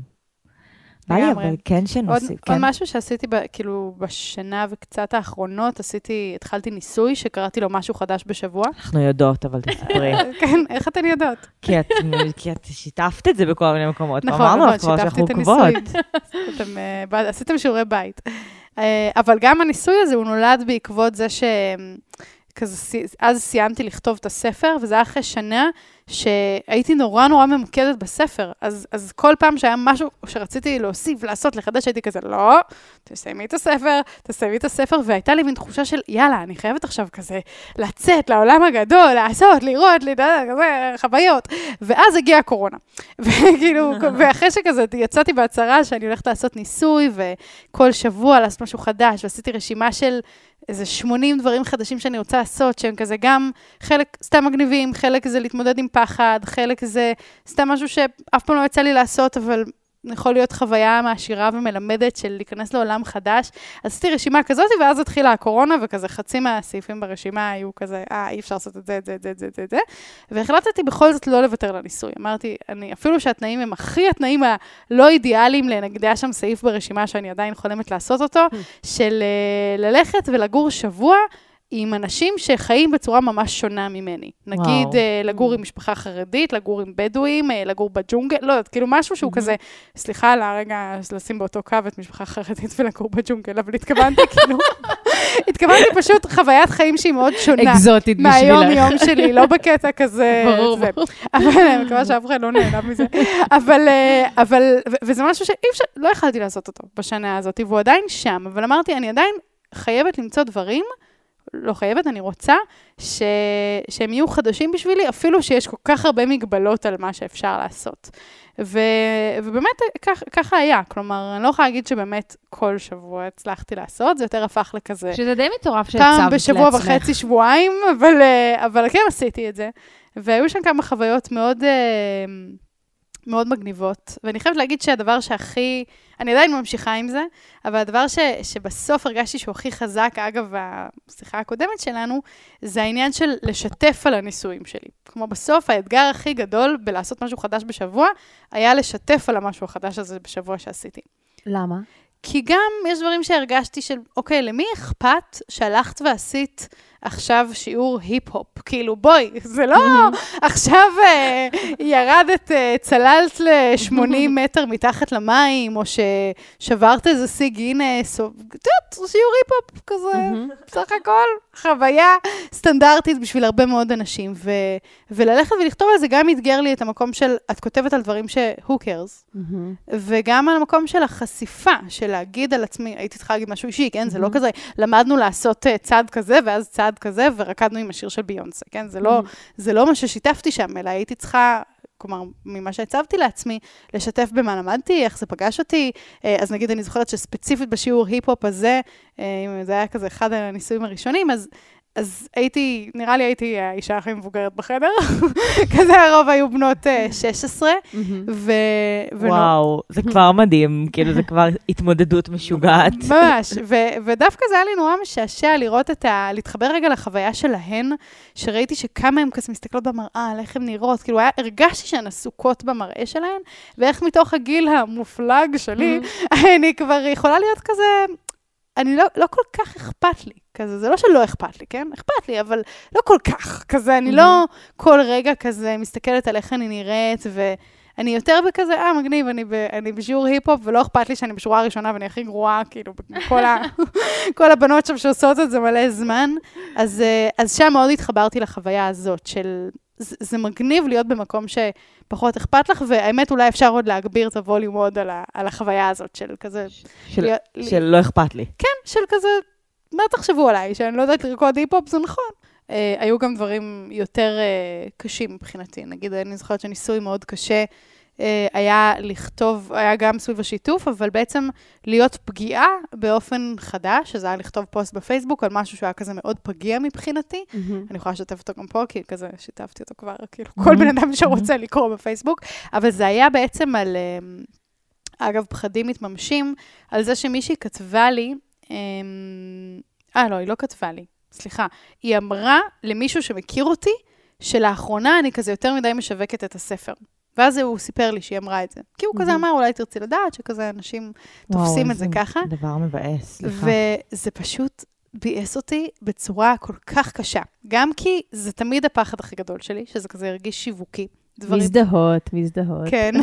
כמובן. אמ, וגם, אה, ומבחינתי, בעצם לכתוב על זה שיש ספר, מה שאפשר לקרוא לו שיווק, זה הקושי הכי גדול. כי מבחינתי כתבתי את הספר, כן. הייתי רוצה שהוא פשוט כזה יעשה את דרכו בעולם, ואני לא אצטרך להגיד עליו כלום, ופשוט אנשים יכירו אותו ויקראו. ואני זוכרת שהייתה לי שיחה עם, אה, עם אשכול נבו לפני שהספר יצא, כלומר, כשהוא כבר היה עוד רגע בחנויות, אה, אז הוא, אז הוא אמר לי כזה, תקשיבי, אם את לא תדחפי את הספר, אז שום דבר לא הולך לקרות איתו. כזה, לא משנה כמה הוא טוב או לא טוב, אל תסמכי על ההוצאה לאור. אם את לא כזה תדחפי אותו בעולם, אז הוא פשוט יתפוגג. והייתי כזה, אוקיי, אני לא יכולה שזה יקרה, כי כזה, כתבתי, הוצאתי את הנשמה שלי בספר הזה, ואני כן. מרגישה שממש חשוב לי שהוא יגיע לאנשים. אז אמרתי, טוב, את הולכת לבחור את הבחירה האמיצה, ואת הולכת לכתוב עליו, זה לא כאילו, קנו היום uh, ספר ב-60 mm-hmm. שקלים בצומת סטימצקי, רק היום, מבצע 24 שעות, זה לא זה. זה היה כזה לכתוב על התהליך עם הספר, זה היה לכתוב על uh, פרקים משמעותיים שהיו לי, אבל כן, לשים אותו שם, שאנשים ידעו עליו. ולקדם ספר מדהים, שאת מאמינה בו, שאת חושבת שיש בו ערכים ומסרים חשובים ש... מפיצים טוב. נכון. שזה גם בפני עצמו... נכון, וגם לא משהו שאני באמת מרוויחה ממנו כסף, כן? אם אנחנו רגע ניכנס לתוך החשבונות mm-hmm. שלי, הכס, הספר הוא בכלל לא ערוץ פרנסה מבחינתי. אני כאילו, ההוצאה תכלס מרוויחה ממנו כסף, ו... הוא לגמרי הגשמה עצמית. כן, ו... מבחינתי כן. הוא משהו שרציתי אבל שיהיה... גם, אבל גם בואי נשים, נשים על זה כוכבית, כן. כי גם אם זה גם אם זה היה ערוץ פרנסה, אני, יש לנו מין כזה, התניה של כזה, הכסף זה אומר שאני אני כולי רשעה נכון. ומנסה לקדם איזה משהו. אז, נכון. זה, אז זה לא קשור בכלל. כאילו, נכון. את יכולה שזה יפרנס אותך, ועדיין לשווק אותו, ועדיין לעמוד מאחוריו ולחשוב שהוא אחלה. נכון. בעולם שבו הייתי עוד יותר בשלה, לא הייתי אומרת את המשפט הזה. אבל, אבל כאילו, כן, אני אז מבינה קיבלתי את אותך. הפידבק הזה, ופתאום הייתי כזה, עולמי חרב עליי באותו רגע, כן, זה לא היה כל החיים, כן. אבל ממש התבאסתי, ממש, הייתי כזה, מה, אני עושה יותר מדי שיווק, וזה מה שהם חושבים. ממש ממש התבאסתי, ואז פשוט כתבתי פוסט על הדבר הזה בפייסבוק, על החוויה הזאת של זה שאמרו את זה, ואיך שזה פגע בי, ו, אה, ו- ועל ההתלבטות של מה לעשות עם זה, אז זה היה מבחינתי עוד ניסוי. בתוך המשהו חדש בשבוע, מחזירה אותנו רגע לנושא של השיחה. לא, כן. אמ, ואנשים הגיבו לזה ממש טוב, כלומר, אנשים ממש הזדהו וכתבו גם על הקושי שלהם לספר על היצירות שלהם ועל מה שהם עושים בעולם, וגם על, על כל המקום הזה של בכלל מאיפה מגיעה הביקורת של אנשים. פתח דיונים ממש מרתקים על האם זה תמיד מ... כי יש כזה קלישאה של לא, היא סתם מקנאה, נכון? אם מישהו אומר לך את זה, הוא סתם מקנא. שזה יכול להיות, אבל לא נראה לי. כזה לא נראה לי שבאמת אם מישהו מגיב את זה, זה תמיד זה מתוך לא רק. קנאה. כן. זה לא רק, זה גם יכול להיות שבאמת ככה היא חוותה את זה, אבל... וזה גם יכול להיות שבאופן כללי, גם להרבה מאיתנו, כשאנחנו שומעים uh, משהו שמרגיש כמו פרסומת, זה מיד כזה הולך למקום רע. כן. ו- וזה כאילו גם איזושהי מין תחושה רווחת אצל כולם. כאילו שזה מיד, באופן מיידי, אוטומטי כזה, אה, היא עכשיו משווקת את הספר שלה, אה, כאילו, יש בזה משהו, גם כשאנחנו אפילו לא מפענחים את זה בינינו לבין עצמנו, למה אנחנו מגיבים ככה? כאילו, מה הבעיה? כן. נכון, אז זה עוד ניסוי, והיו עוד הרבה ניסויים נחמדים, היה רציתי, איכשהו כן. משהו בשיעור היפ-הופ גרם לי לרצות אה, לעשות גם... היפ-הופ. לעשות היפ-הופ. אני... אני אלמד אותך אחרי זה את הריקוד. זהו. אני זוכרת, אמר שאני ואת הלכנו הלכנו, לשיעור. הלכנו, dance hall, באיזשהו, היפ-הופ. באיזשהו רגע לא ראיתי את וואי. תמר, הסתובבתי, ראיתי שהיא פשוט יושבת מאחורה. לא, כי, באמת, אז אני אספר, אני, עד לא מזמן התחלתי לשחק כדורגל לפני שנתיים. עכשיו, בעיקרון אני בן אדם שמפחד מכדור, כאילו, לפני זה הייתי. היית מאלה שזורקים להם את הכדור ביסודי והם כזה... בדיוק. כאילו, מגינים יש על הראש שלהם? ממש רגעי אימה צרובים בראש של כדור עף לי על האף, ואני כאילו מדממת. כאילו, כל מיני רגעים כאלה. נורא פחדתי שזה מ- קרה? ש- כן, אה, כן, זה אוקיי. קרה. זה ילד אחד. הוא היה חבר שלי אחר כך. ספן. חוצפן. אמ, והלכתי לשחק כדורגל, ולא הייתי טובה בשום שלב, שיחקתי שנה וחצי. אני ממש, ממש, ממש, ממש לא טובה בכדורגל. זאת אומרת, כאילו מג... השיפור היה מאוד איטי, קרו דברים יפים לרגעים, היו, היו שם רגעים, זה, אבל באופן כללי החוויה שלי בחיים היא שאני אה, מתאמצת, יוצא לי טוב, אוקיי? בכדורגל זה ממש לא היה הסיפור, והתאמצתי. והיה לי מדהים, כאילו, סתם אני אומרת בהקשר של לנסות כל מיני דברים כאלה, היה לי מדהים לחזור כל שבוע, שזה לא משהו שאני רגילה עליו, אני לא ממשיכה בדברים שאני לא טובה בהם, או... ו- ו- וגם לדלות רגעים טובים בתוך כל הסיוט הזה, וגם להבין ש... כאילו הבנתי כל כך הרבה דברים על משחק ועל קבוצה, ו- ו- ולמרות שהייתי ממש לא טובה בזה, והמשכתי ללכת, זה, זה בתפיסה שלי של אה, חוויות אה, אה, כישלון או חוויות פחות טובות, כאילו ממש עשה לי כל מיני אה, נרטיבים מגניבים כאלה, נגיד אפילו יום שאני מגיעה בתחושה שאני אהיה היום יותר טובה, איך אני באמת משחקת יותר טוב אל מול יום שאני כבר מגיעה ב... כאילו כשהכדור נזרק אליי אני כבר שומעת, את בחיים לא תצליחי. כאילו, סתם נתתי עכשיו דוגמה, אבל גם לעשות משהו כמו שאמרת, הן מסתכלות במראה ואני כבר, כבר לא שם, וזה גם היה כיף לי שלא אכפת לי. אז גם היה משהו נורא משחרר בחוויה הזאת של פשוט להמשיך, להיות, כשכולם יודעים שאני הכי גרועה בקבוצה, זה כבר צחוקים, זה לא מעניין אותי, ואני כבר, וואלה, אני יכולה להתמודד עם החוויה הזאת ולהיות איתה בכיף. הפסקתי, אבל שיחקתי הרבה זמן. סת, אני משתפת את זה גם בהקשר של כאילו, לעשות גם דברים כאלה, זה נורא כיף. נכון, שזה גם משהו שכשאת כזה, שמתבגרים, וכזה, אוקיי, צבא, לימודים, אה, מקצוע, בלה בלה כן, בלה, ששוכחים מהדברים שהם הם, הם הדברים לש, לשמם. כן. פשוט משהו שהוא גם לאו דווקא יעיל, עכשיו, תועלתני, או להתפתח. מוכוון ל, כן. למקצוע, לכסף, לזה. פשוט הדבר בפני עצמו, זו החוויה, שם היא נגמרת. לגמרי. זה מהמם, רק עשית לי חשק לשחק כדורגל. רוצה? אני, אני, רגע, אני רק אגיד שאני כאילו שמתי גולים, ואני... כן, בוב. אני זוכרת אותך ככה. לא, רגע. גאה בעצמך מאוד. עוד פעם, במידה. כאילו, אל מול, באמת, כאילו, זה לא... תמיד צוחקת ואני אומרת שכשאני כשהי- שיחקתי, הרגשתי כזה כמו איזה רונלדו, ואז כשראיתי וידאוים, זה היה נראה לי כאילו לקחו משחק כדורגל ושמו אותו על 10% מהירות.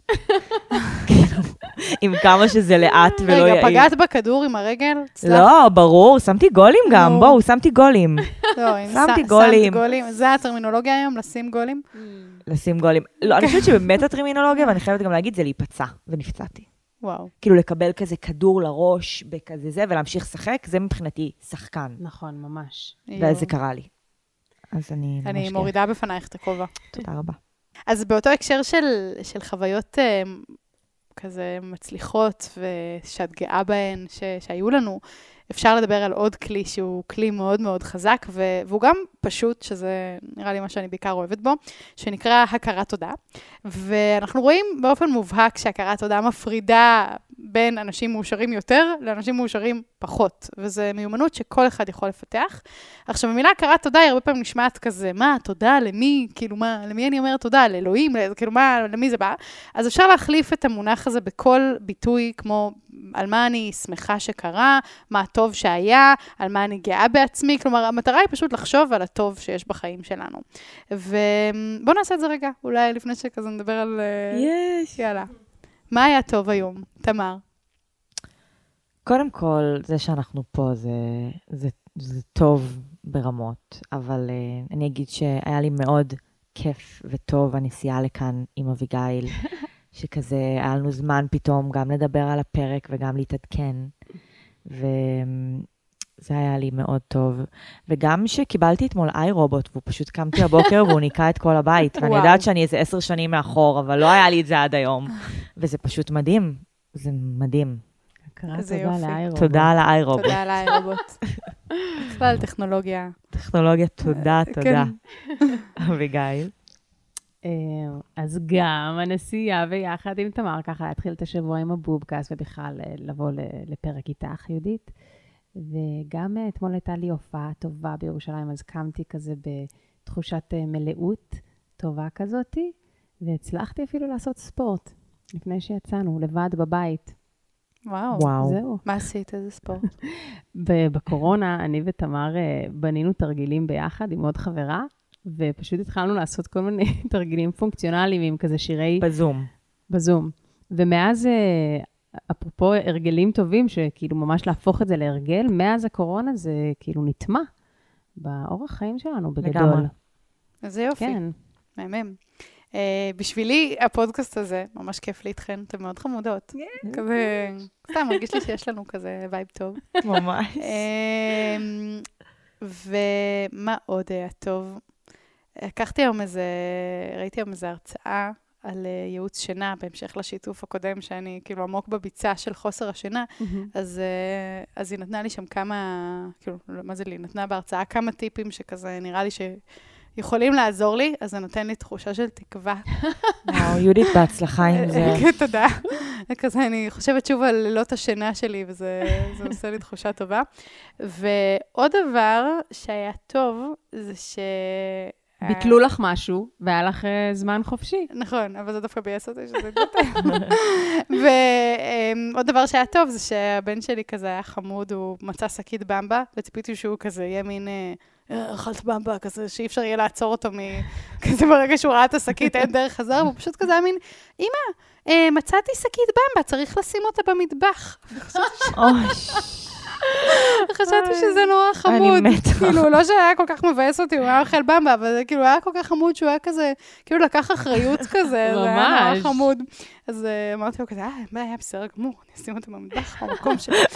אז, אה, אז זה היה כמה רגעים חמודים. וואו, מקסים. כן. אז, ה- אז הכלי של הכרת תודה בעצם אה, גם מאוד מאוד נחקר. אה, רואים שאנשים שמתרגלים את הדבר הזה של לעצור, לכתוב שלושה דברים טובים שקרו כל יום, אפשר לפני השנה, אפשר בזמנים אחרים, אה, לאט לאט הופכים להיות יותר מאושרים. עכשיו, למה? כי זה פשוט מאמן דפוס חשיבה מסוים, שאם בדרך כלל הטוב פשוט כזה נכנס לנו מאוזן אחת, יוצא מהשנייה, ואנחנו אנחנו שוכחים את זה ועוברים הלאה, ובעיקר מתמקדים ברע, זו הנטייה של כולנו.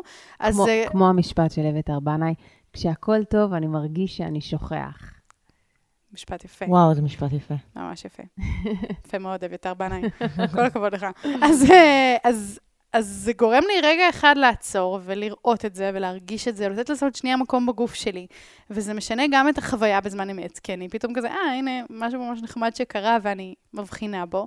וזה גם משנה אחר כך את התפיסה שלי על היום שהיה, כי מיום שאולי היה יום מעצבן, אני אומרת, אה, הנה, זה היה טוב וזה היה טוב וזה היה טוב.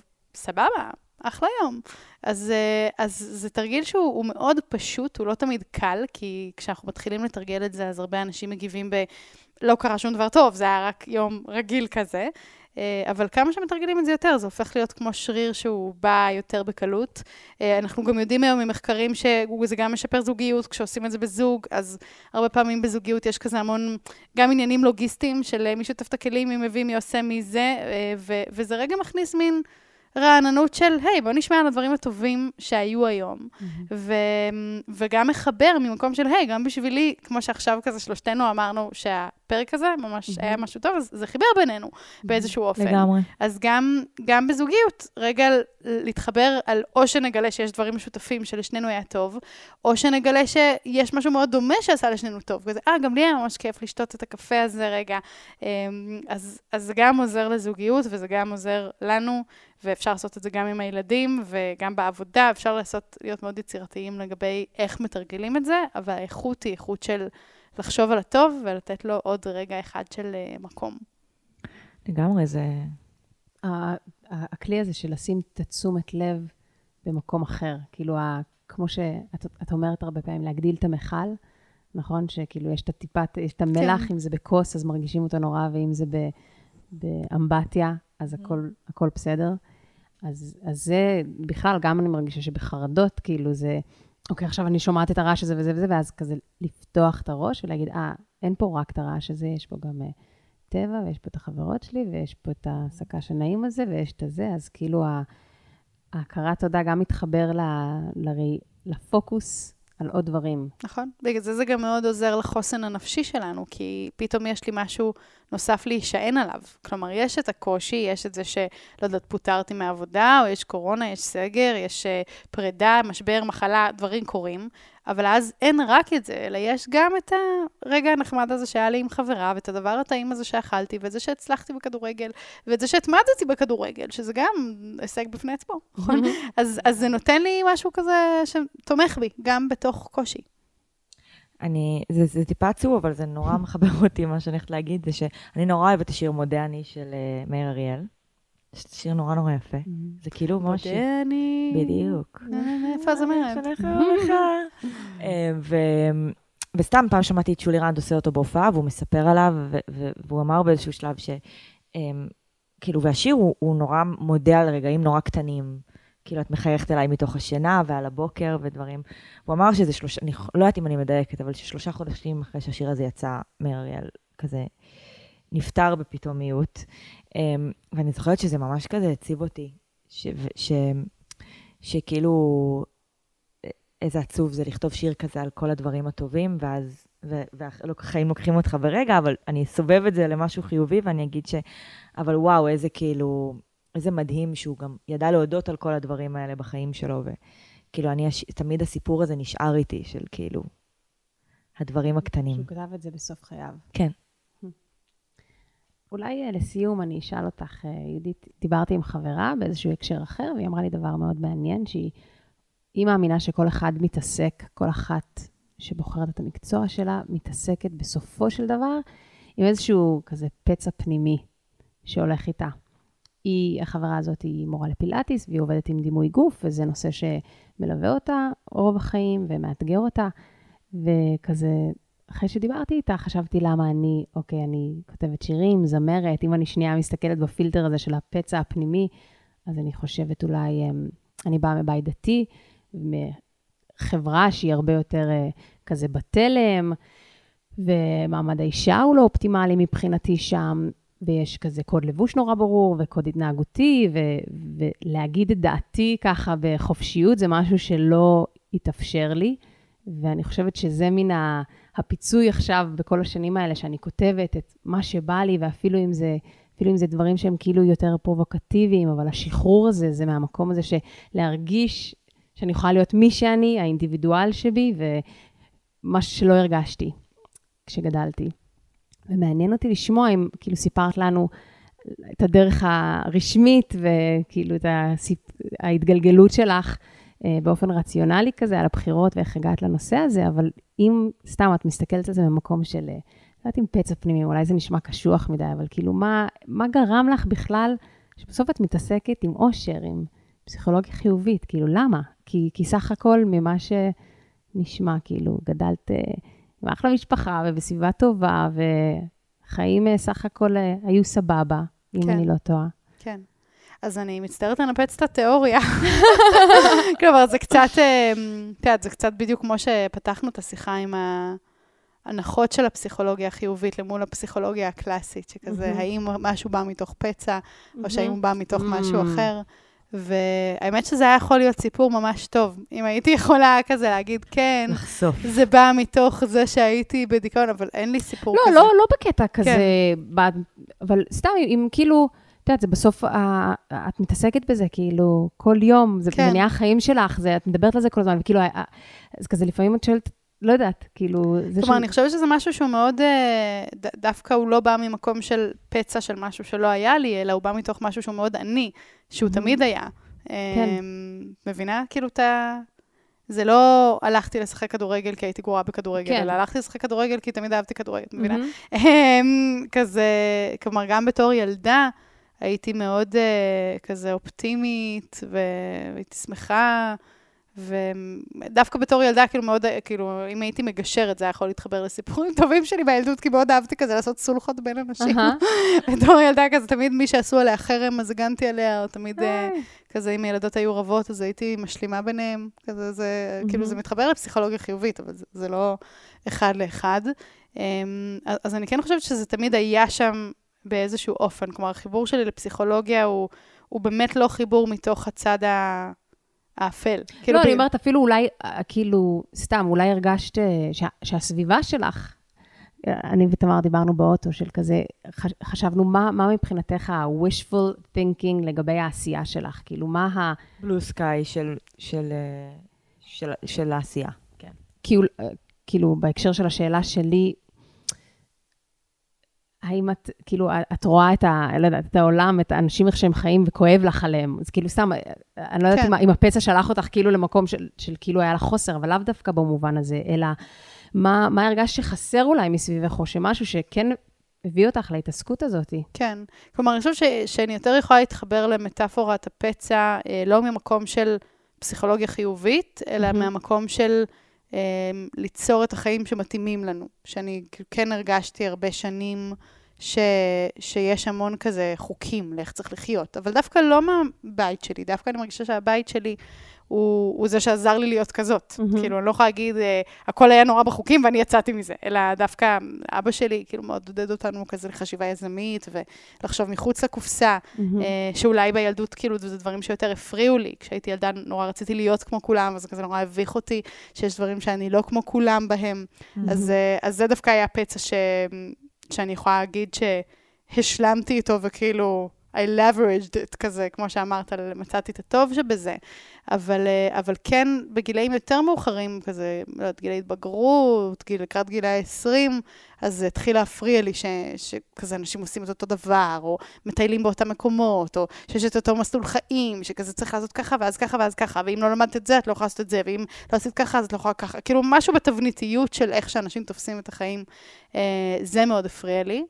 ו- וזה חלק מאוד מעצב בעשייה שלי. לאו דווקא מאוד. בתוך התוכן של פסיכולוגיה חיובית, אלא בתוך התוכן של איך שההתפתחות המקצועית שלי הייתה, או, או המסרים שאני הרבה פעמים מדברת עליהם, של תחשבו מה מתאים לכם, כזה, מה נכון. לאביגיל, איך נכון לך לחיות, או איך נכון לתמר לחיות, ולא איך צריך לחיות ומה צריך לעשות ומה הסדר הנכון. אמ, אז, אז אני לא יודעת אם עניתי לך על השאלה. כן, כן. כן, זו תשובה, זה גם מאוד נוכח בתוכן, אני חושבת.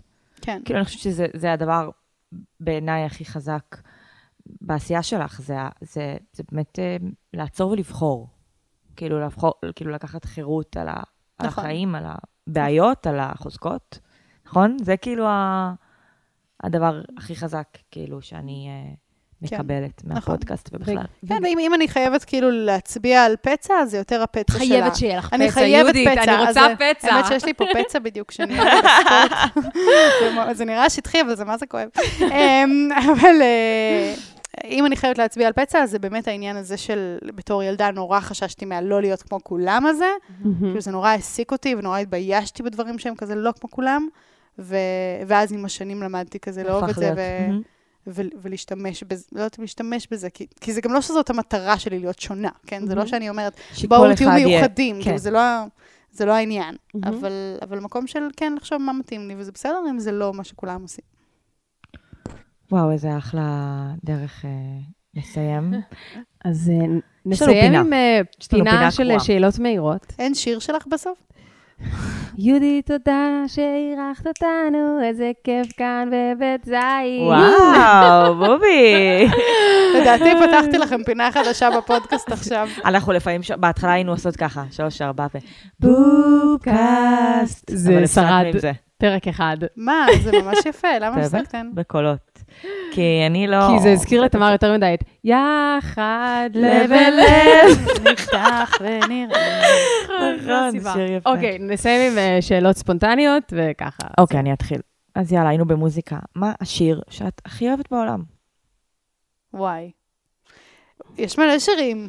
זו שאלה ספונטנית זה? כן. אמ, אני- כרגע, אני עכשיו, יכולה- היום. אוקיי, אני יכולה להגיד שקטגורית, אני מאוד אוהבת שירים של דיסני. כאילו, בקטע, Mm, אוקיי. בקטע כאילו, מעל למה שהיה מצופה מגילי. גם חדשים?